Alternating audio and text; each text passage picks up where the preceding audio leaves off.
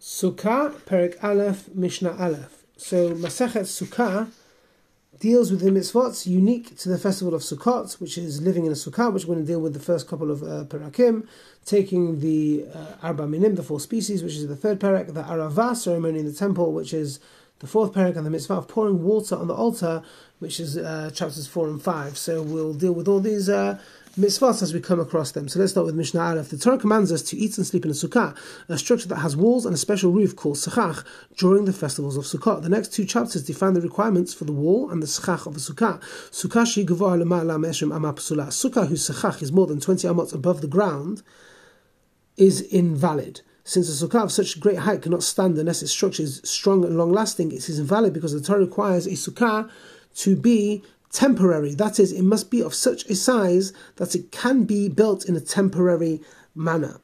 Okay, so the Torah says you shall dwell in a sukkah in, in, in, a sukkah for seven days, which is teaching, which teaches that a sukkah must be built to only last seven days. This cannot mean that the sukkah must be built in such a way that will fall down after exactly seven days, because obviously you can't predict such a thing. So instead, the Torah is teaching that the size of a sukkah must be such that it can be built with makeshift walls and supports that will last for only seven days. So a sukkah above twenty amot is not valid because a sukkah of that height requires walls and structure supports of a more permanent nature.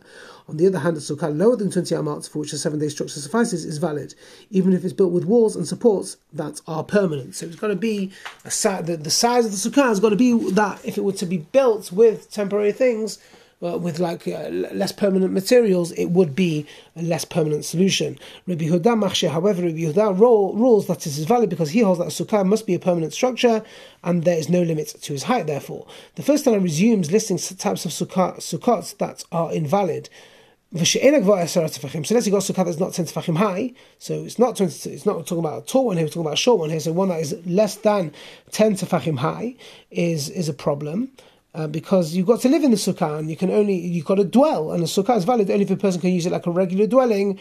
A sukkah that's less than ten tefachim high is thus unacceptable since people do not live in such small spaces.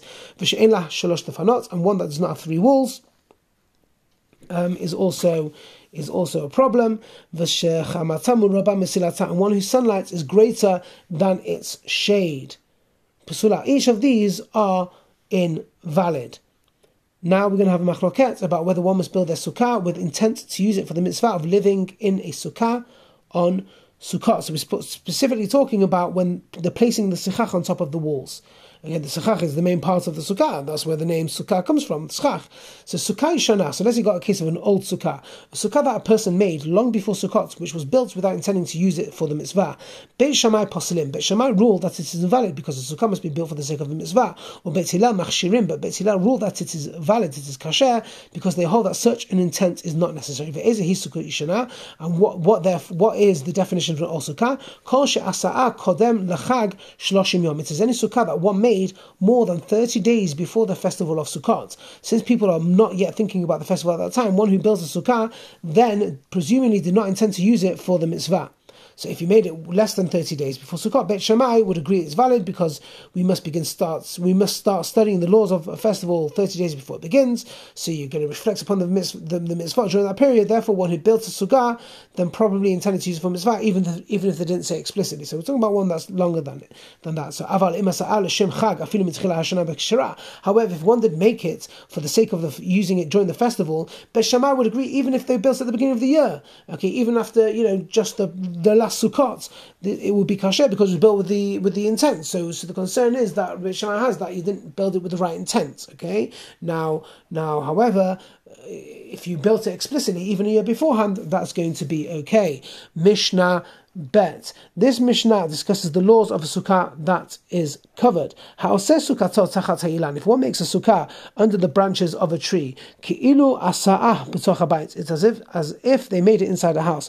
Just as a sukkah built inside a house is not valid because it is covered, so is one built under the branches of a tree. The, it's learned out from a pasuk in the Torah that sukkah may not be covered. So the Mishnah speaks of a sukkah that is covered with something that is unfit to be used as sechach. The branches of a tree are unfit for, for sechach because they are attached to the ground, and the roof of a house is unfit for the reason that we're going to learn uh, later on. So so that's why we see that um, essentially, you know, it's, it's, forbidden. Now, instead of saying that, why did the Mishnah not say it's pasul?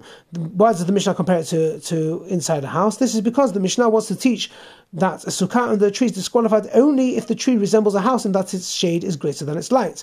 But if the tree's light is greater than the shade, the sukkah is possibly valid, uh, as we'll get to in Mishnah in the fourth Mishnah. So it's trying to teach them the law by saying it this way. Sukkah agabe sukkah. So let's say you had one sukkah built on top of another sukkah, such that the sukkah of the bottom sukkah serves as the floor of the top one. Ha'elyona kashira. The upper one is valid, but the bottom one is invalid because the Torah disqualifies a sukkah that is beneath another sukkah, even though the upper sukkah has valid sechach. Similar to sukkah beneath invalid sechach, a sukkah beneath another sukkah is also disqualified because although the upper sukkah has valid sechach,